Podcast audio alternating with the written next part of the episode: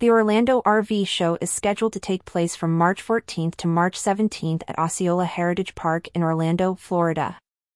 This event marks a significant show for the recreational vehicle industry, unveiling the latest trends and innovations in RVs.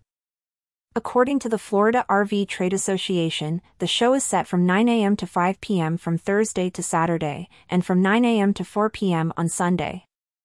The organizers have announced that admission to the show will be free, with parking also provided at no cost, to attract a wide audience of industry professionals and enthusiasts. Participating dealers at the show include prominent names in the RV industry such as Blue Compass RV, Camping World of Orlando, General RV Center, and Giant Recreation World.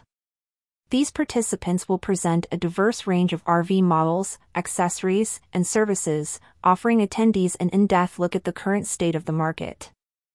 The show will feature a daily giveaway of a $100 gift card aimed at encouraging active participation throughout the event the debut of the Orlando RV Show is expected to become a venue for the exchange of ideas and information between manufacturers, dealers, and consumers.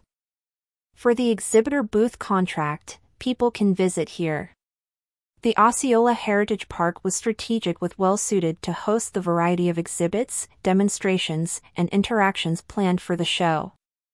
In addition, the Orlando RV Show announced the restriction of pets to service animals only by the facility's rules and regulations.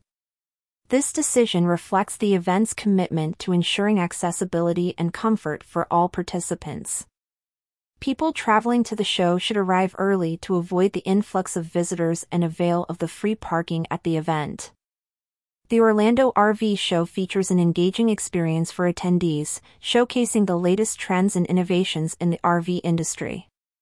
For more information about the show, visitors can check the Florida RV Trade Association.